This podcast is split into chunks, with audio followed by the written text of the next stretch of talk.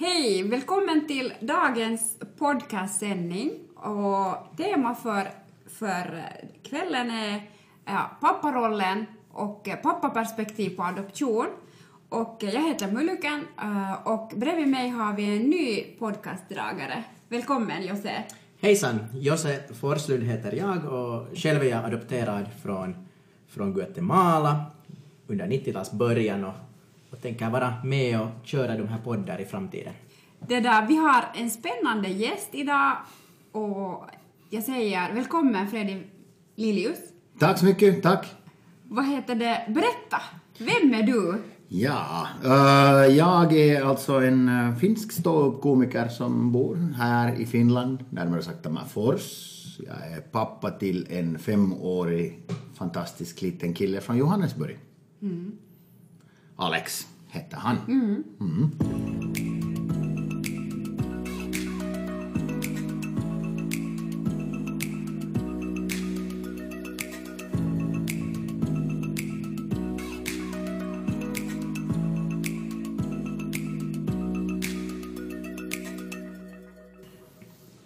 Ja, du berättade du är från Tammerfors och det där. Vad har du för starka minnen från din barndom? Från min barndom? Jag är faktiskt de facto född i Göteborg. Mm. Och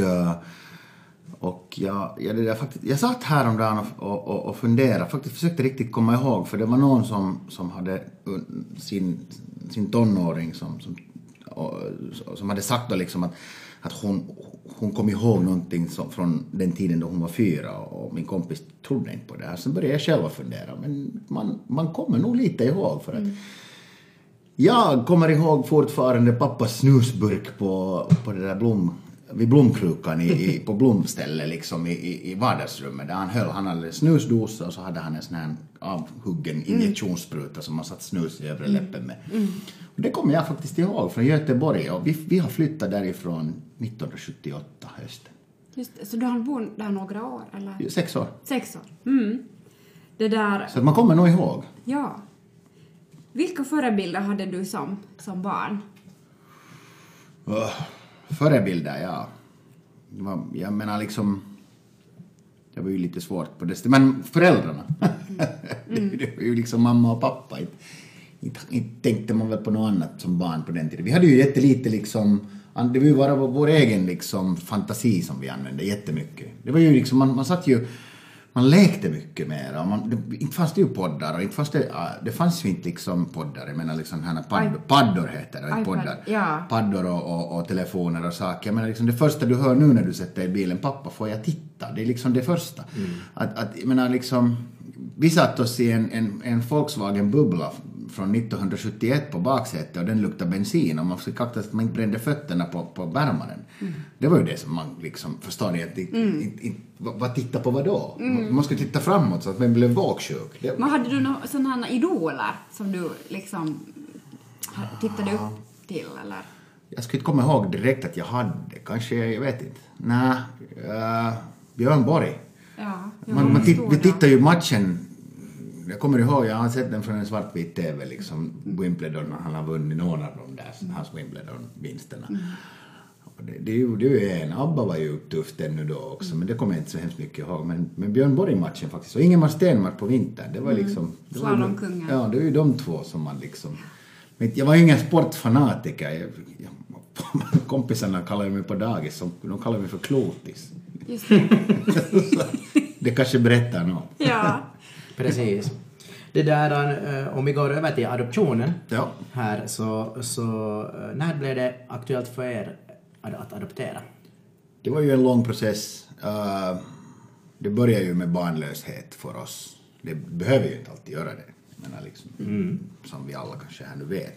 Men att för oss var det den vägen och så försöker man olika vägar gå vidare. Jag ville ha familj och min fru ville ha familj och till och med tillsammans ville vi ha gemensam familj.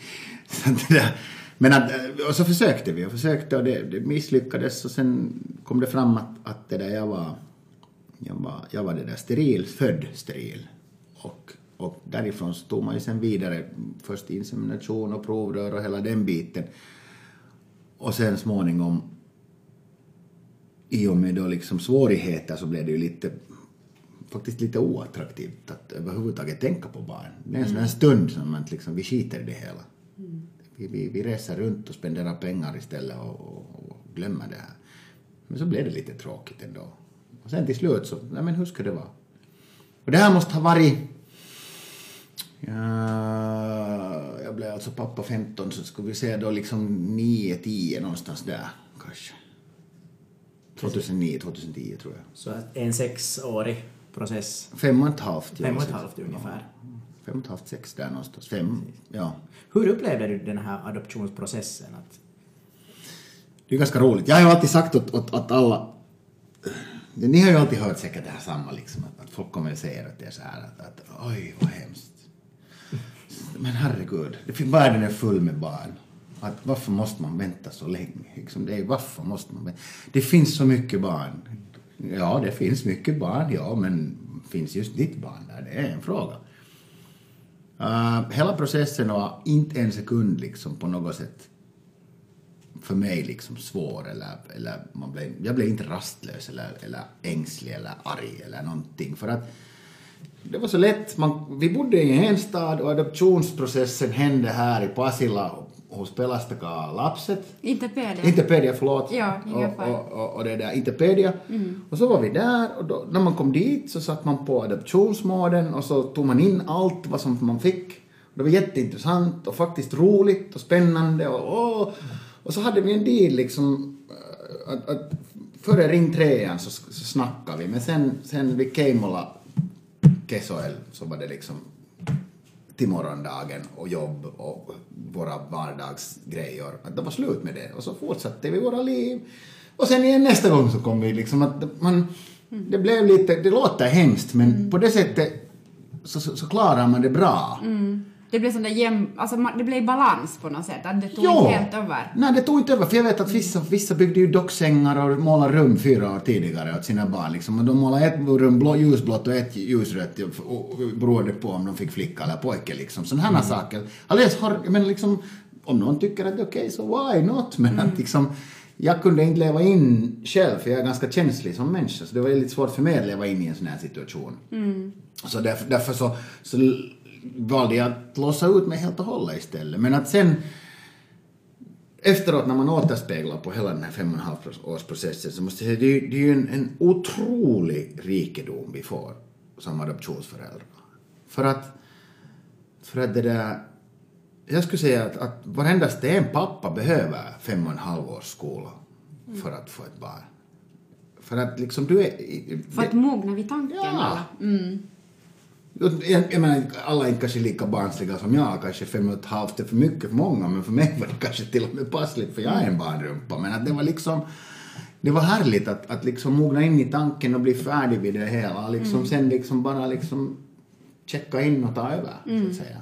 Hur roll tror du att de här andra familjer som ni träffar här i Böle, att hur roll tror du att de hade i er diskussion om att blev det liksom lättare den här väntetiden, eller fick ni svar på olika frågor av dem? Hjälpte det när det finns andra jo, visserligen, absolut, klart det. Du menar liksom, och det var ju en rolig process liksom där, och man kunde byta lite tankar och byta idéer. Men det var, jag skulle säga att det var mera mögligt ändå. Att man diskuterar inte liksom med varandra, utan via. Det blev såna diskussioner, stora diskussioner som blev liksom på ett sätt dirigerade för att hålla sig till liksom det ämne vi tacklar just då.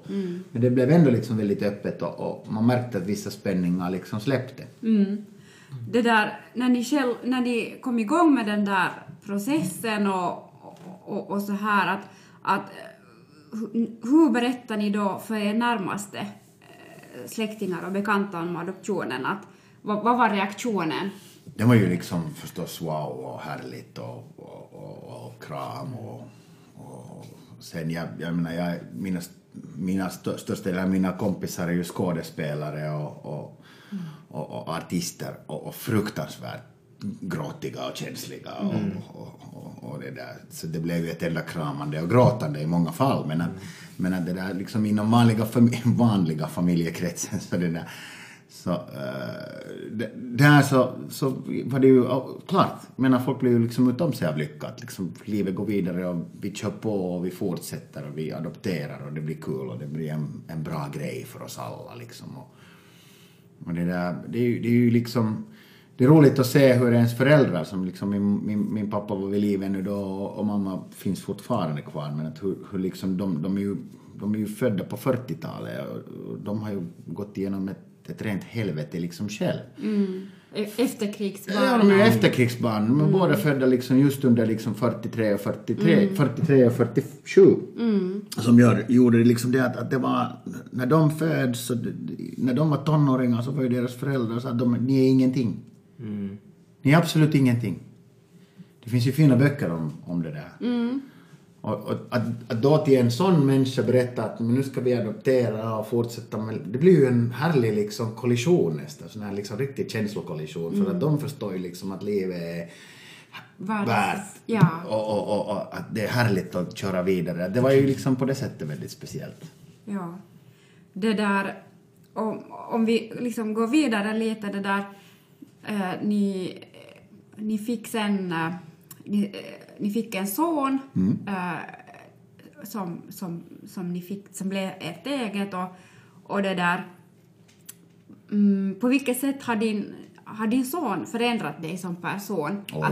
Att vilka saker märker du som tydligt i dig som har förändrats? Ansvaret, men det kommer nog åt alla pappor. Mm. Det är ju liksom... Det är otroligt. Fast du vill ju lite till och med fightas emot så här liksom att men vi tar ännu en öl till och jag tar taxi 5:30. Nej, du gör det en gång, två gånger. Men nästa gång är du nog 3:30 i taxin och så är du 2:30. Och sen är du inte då en taxi plötsligt. Liksom, man på ett sätt, jag vill försöka säga bara att man lugnar sig också. Mm, man får kanske en inre fred eller lugn. Det blir sån här lugn och man jag menar, nu så märkte jag också att jag vill ju komma hem mer liksom efter giggarna så här. Det är ju jättekul att vakna hemma med hela familjen och pyssla och bussa med killen så här liksom att jag drar nästan gränsen att söder om Uleåborg så kör jag ännu hem vad klockan än är. Och jag har kört hem från Uleåborg mitt i natten och det är nog tungt att sitta 6 timmar till Tammerfors när gigget slutar 11 på kvällen och du är 4 på morgonen hemma eller 5 beroende på nu. Mm. Ja, det är säkert någonting när du måste ändå resa. Ja. Du har ändå fått liksom det att gå ihop på det här sättet. Mm. Ja, men det har aldrig varit en grej. Ja. Utan pappa jobbar med det här från första början och alla är liksom... Min fru har ju sett mig jobba den. Jag har ju hållit på med stå upp sedan 2005. Så jag menar liksom... Så att min fru har ju sett mig redan liksom komma... Jag är ju borta alla veckoslut. Så allt är liksom normalt. Mm. Och det är normalt för Alex att pappa är borta på veckoslutet. Mm. Jag behöver inte känna mig skit för det. Precis. Det är härligt. Men å andra sidan sen... Jag kan säga att honom en tisdag morgon att hur ska det vara att det där... Ska vi åka till skogen? Att fan till dagis. Kom med mig. Vi går till skogen. Den där elden i det där jakt, vi har jaktlaget sån här lavo, så grillar vi korv och tittar på, plockar svampor och tittar på spår och, fantastiskt. Mitt i veckan. Ja. Vilka farsor kan göra det upp med handen? Jag menar liksom, då ger man om du tar någonstans så ger du någonstans. Det är liksom, så ska du spela. Så är det. Varje gång jag är hemma så lever jag ju 100. Ja. Det är ju härligt. Mm.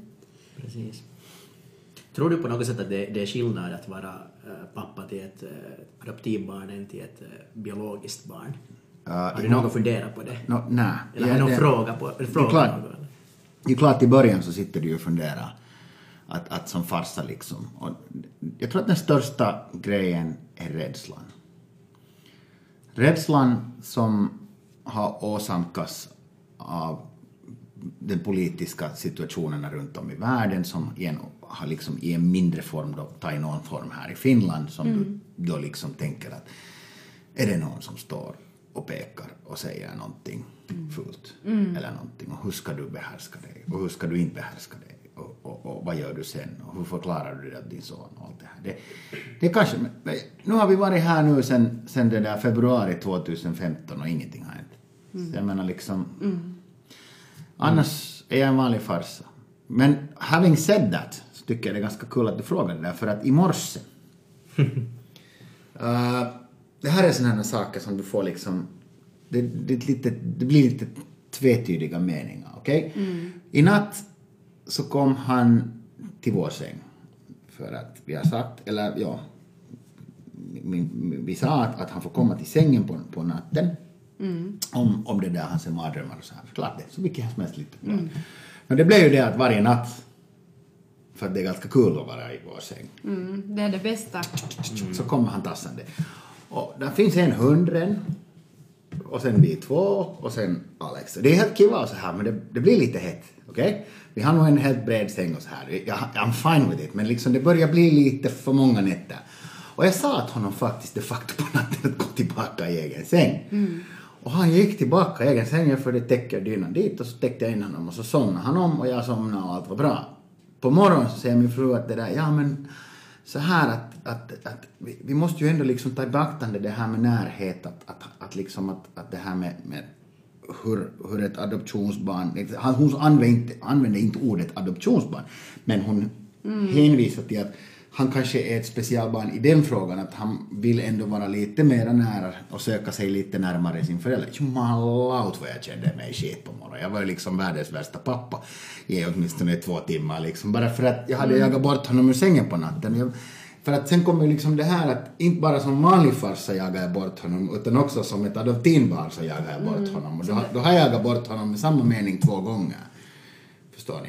Alltså i dubbel bemärkelse då.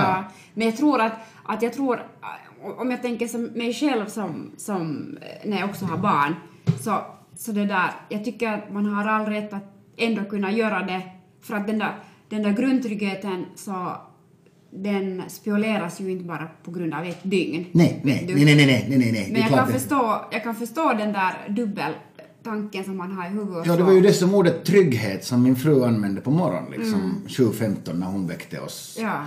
Och då var det så här liksom, ska du nu använda ordet trygghet? Nu har jag förstört min sons trygghet.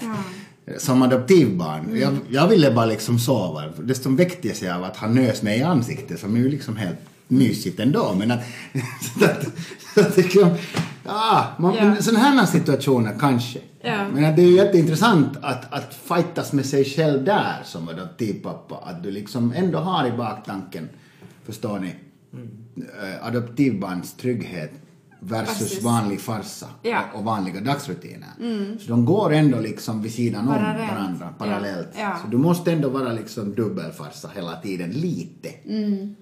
Men jag tror att vid något skede så smälter det där 2 banorna ihop. Ja, jag tror också. Jag tänkte det här med vilka sådana värderingar så vill du föra vidare till din son, att sådana värderingar som du själv upplevde du hade fått av din pappa. Tyvärr så lever han inte mera, som du sa tidigare. Att, fanns det någonting där från din barndom eller din relation med din pappa som du jättegärna skulle vilja? Jo, herregud, absolut. Det är ju en sak som, jag menar liksom en sån här som han hade den som liksom sen han var född. Min son har ett elefanthjärta. Han får ju liksom dåligt samvete om en myra måste gå en annan väg än sina kompisar liksom på stigen. Han är ju en härlig människa på det sättet. Mm. Men min farsa var ju likadan på det sättet att han ville ju absolut ingen illa. Han var världens snällaste, inte bara pappa utan människa. Mot alla. Och det tycker jag, det har jag liksom försökt plocka upp från min far. Och det ska jag absolut föra vidare. Och jag menar liksom snällhet är ju, det är ju förstås en god sida. Mm. Men det kan vara en fruktansvärd svaghet också. Mm, speciellt om andra utnyttjar den liksom. Ja, och det är ju det liksom, du måste sen lära din son att veta liksom. Sen, jag menar liksom, jag älskar ju den där, farsan var öppen och ärlig och det där. Och sen var han var en god talare. Mm. Och det är ju en förmåga. Det är någonting som du kan träna på. Mm. Pappa var alldeles ypperlig på att liksom föra fram sina meningar och sina tankar, och han var jätteomtyckt som pratare. Mm. Och jag tror att det är en fördel. Och för då tränar du också ditt lynne att vara framme. Och då tränar du också ditt lynne att vara med människor som tränar dig också att vara en bättre människa. Mm. Helt enkelt. Mm. Det är ju det som allt går egentligen lite i. Mm. Så det är lite vaga bilder så här, förstår ni. Men jag menar, jag kan inte säga att jo, jag ska lära min son att byta ringar på däcket, för det gör vi tillsammans och hoppeligen så lär han sig det. Men han är fruktansvärt teknikintresserad så det går säkert bra, men att om man inte lär sig det så jag menar liksom, vad sen? Då lär han sig, det spelar ingen jävla roll. No. Du sa tidigare, förrän vi började banda, att man kanske inte kommer ihåg allt från adoptionsprocessen och alla sådana här grejer, så finns det några goda råd du skulle kunna ge åt kanske blivande pappor som väntar eller funderar att börja den här adoptionsprocessen? Ja. Ett fruktansvärt långt tålamod. Och bli inte frustrerad på dig själv och inte på processen, för att då tar du det ut över din nästa, som i det här fallet oftast är då din maka. Ja, processen är ju lite längre än kanske man har normalt då. Det är ju en 3-5-årig process. Det kan ju vara allt mellan 3 och 5. Jag menar, det beror på. Men bli inte frustrerad, det är ju en sak. Man ska inte liksom, och sen måste man bara liksom, just som jag sa, man måste liksom fortsätta med sitt eget så länge det inte liksom ändras drastiskt. Och det enda drastiska som kan ändras är att ni åker efter barn. Att liksom, tills dess så måste man bara liksom fortsätta med sitt det. För att jag har nog sett liksom frustrerade, och det blir sådana otåliga sen liksom, att folk blir arga liksom på situationen, blir arga på adoptionsmänniskorna, nu pekar jag hitåt, men att liksom, för att det är deras fel att inte processer går snabbare, och det händer sådana här saker, men det förebyggs ju väldigt duktigt i och med adoptionsnämnderna och allt det här. Mm. Men den där lilla liksom, männen har ju den där att nu ska det ska hända imorgon det här, jag måste ha det nu liksom. Man kommer till sådana här punkter, men då ska man bara liksom hålla sig lugn och köra vidare. Mm.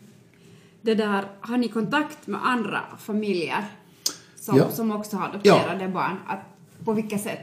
Vi har faktiskt, det roliga var ju det att vi, när vi adopterade Alex, så faktiskt en dag vi skulle åka till en lejonpark. Och så sa hon som ordnade den här resan att det kommer en annan adoptionsfamilj med. Så, jo, absolut, det här blir ju jättekul. Och så satt de färdigt i bilen när vi kom in. Så att hej, vi är vi. Och så frågade jag, varifrån är ni? Vi är från Tammerfors. Så var vi så här, jaha, det är vi också. så de hade då kommit en vecka tidigare, och det visade sig då att vi liksom bodde inte långt ifrån varandra. Och vi har hållit kontakt sen. Vi har haft gemensamma, då vi har varit på varandras födelsedagskalas och hela det. Och sen kom det ännu en familj då med oss en vecka senare efter oss från det där Österbotten. Och vi har hållit kontakt med dem också. Mm. Så det är jättekul. Mm. Så att nu har vi liksom, vi har träffats några gånger. Det finns ju massor, jag menar, Abba-familjer och det ena med det andra. Det finns massor Sydafrika-familjer och allt sådana här grupper som man kan höra till. Jag tror att vi hör till och med också till Sydafrika-familjer. Tyvärr så har vi liksom inte varit hemskt aktiva där. Men never say never. Det kan ju komma. Jag har ingenting emot det grejen. Bara det att dagarna går. Ja, och sen kanske också att det där, behoven varierar. Vet du, att kanske just nu så räcker det med det ni har. Precis. Att man inte har på det sättet. Du har alldeles rätt. Det har jag faktiskt inte tänkt på än förrän nu när du säger det. Sen när det kommer ett tonårsproblem och det är mitt fel att han är här och inte i Afrika och världen är upp och ner och det där. Ja, han skulle hellre bo med sina riktiga föräldrar och jag är en skitstövel. Mm. Då skulle man kanske helst ha någon att snacka med, tror jag. Det kan vara att det blir något sånt då också. Mm. Där kände jag mig själv. Det där har jag säkert sagt åt mina föräldrar någon gång. Okej, så. Ja. Så här. Men det är ju liksom, det är ju bara för att du hade 3 nummer för liten hy och världen var emot dig. Men det måste man ju bara förstå. Det kan säkert vara, och alltså det kan ju hända. Jag menar, det kommer säkert alla möjliga kulturella grejer. Men att, har du märkt till exempel att följer ni fast med nyheter från Sydafrika eller någonting liknande?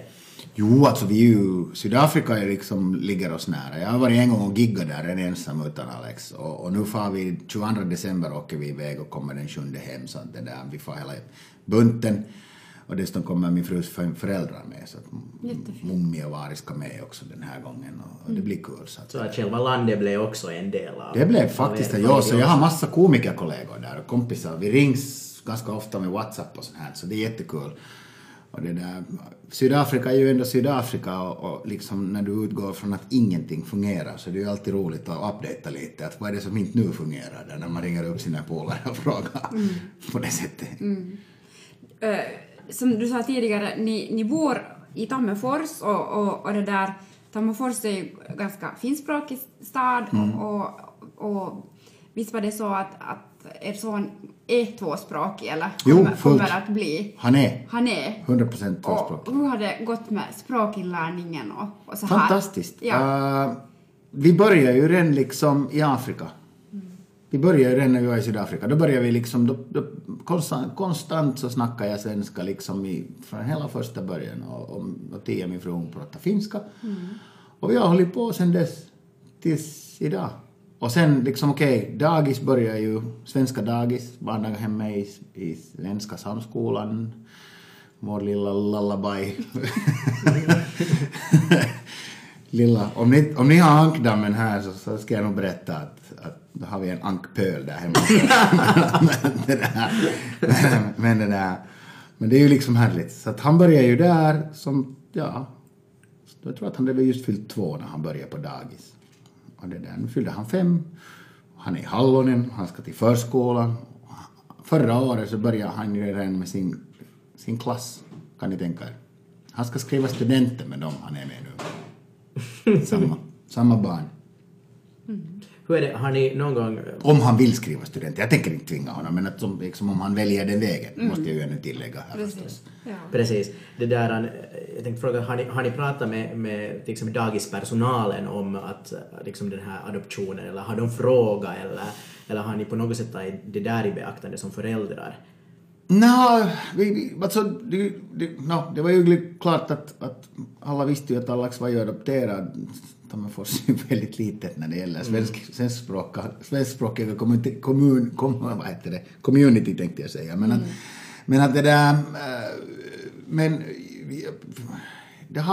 I våra fall så vi kom emot lite färgfrågor där men det blev lite mobbning där med barn. Jag tog i ganska direkt. Det var en kväll pappa frågade mig Alex frågade mig att pappa, älskar du mig fast jag är den här färgen? Och det är ju en fråga du inte vill höra som farsa. Det vill du bara ju inte höra.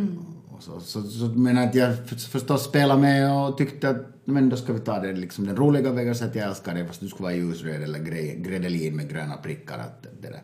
Och alla skrattade, allt var gott, men så måste jag ju ändå lite fråga varifrån kommer det här, och då var det ju en liten pojke som tyckte att det var kul att påpeka om hudfärgen. Då tog jag i och så sa jag direkt då åt personalen om det här, och det var nog otroligt. För att det tog 2 röda sekunder så bytte de dagsprogrammen, och i 2-3 veckor så studerades det kulturförändringar och lästes böcker bara om barn i olika världar, och det var liksom, de tog genast. Så det tog personalen i direkt. Fantastiskt! Ja. Och det var liksom otroligt att se på hur det liksom där. Och sen dess har vi aldrig haft, och det har aldrig varit någonting, och barn, de är med och alla tycker det är kul, och det fortfarande... Jag har ju inte liksom på det sättet studerat närmare vad de lär barnen där, men att jag har nog för mig, för det finns, Alex är ju inte den enda där, det finns ju många andra från olika delar av världen, så jag har nog för mig att det mer och mer liksom tar sig med det här med. Det blir vanligare. Jo. Varför skulle det inte bli? Jag menar, det måste ju bli, herregud. Ja, mer professionellt, så att säga. Absolut. Dagens tema är pappa till föräldraperspektiv från en pappa gällande adoption och rollen som pappa, och oftast så brukar mamman brukar få så jättestor roll i adoptionssammanhang, och därför är det extra viktigt och intressant att diskutera kring just papparollen och hur viktigt det är också att höra liksom bådas föräldrars syn på adoption och det där. Och det är därför vi ville lyfta upp det här temat idag. Ja, jag menar, som avslutning, eller är det avslutning? Jag vet inte, kanske. Som avslutning så vill jag kanske säga här, för min del i varje fall, så vill jag säga då i varje fall att det är klart att mamman är den söta och hon är den som är bäst och hon är alltid den som jag älskar dig mamma. Och när du får en jag älskar dig pappa, det är ju liksom ett plus i boken. Det är ju liksom fantastiskt att få en jag älskar dig pappa. De kommer liksom 5 gånger i året max. Speciellt när de blir äldre. Yeah. Men jag älskar dig mamma kommer liksom dagligen och det får du ta som farsa. Det är liksom morsan är bäst och sen kommer du. Mm. Och det har ingenting att göra med att du är polisen i huset, för jag är inte polisen i huset. Vi har också väldigt delat, vi delar på gemenskap, vi delar på ansvaret, vi delar på reglerna. Men konstigt nog när mamma säger så är det liksom ändå bättre, för när pappa säger så antingen så skriker eller så säger det på något sätt fel eller så varför är du så arg? Och det är ganska kul på det sättet.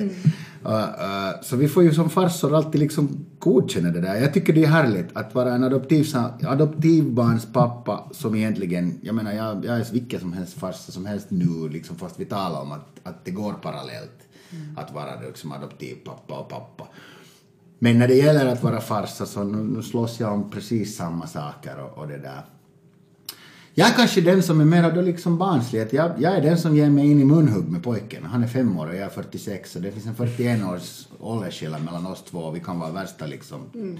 Så får min fru komma emellan och säga att nu slutar ni båda. Och det är ganska roligt att vakna till. Ni är ganska leka. Väldigt. Ja. Mm. Men det där, jag får tacka så mycket Fredrik för det här samtalet. Tack. Tusen tack. Och tack Jose som har också varit med här och tack till lyssnarna att ni har lyssnat på oss, och jag hoppas att vi hörs igen med annat nytt tema och säkert då på finska. Tack och ha det bra. Tack.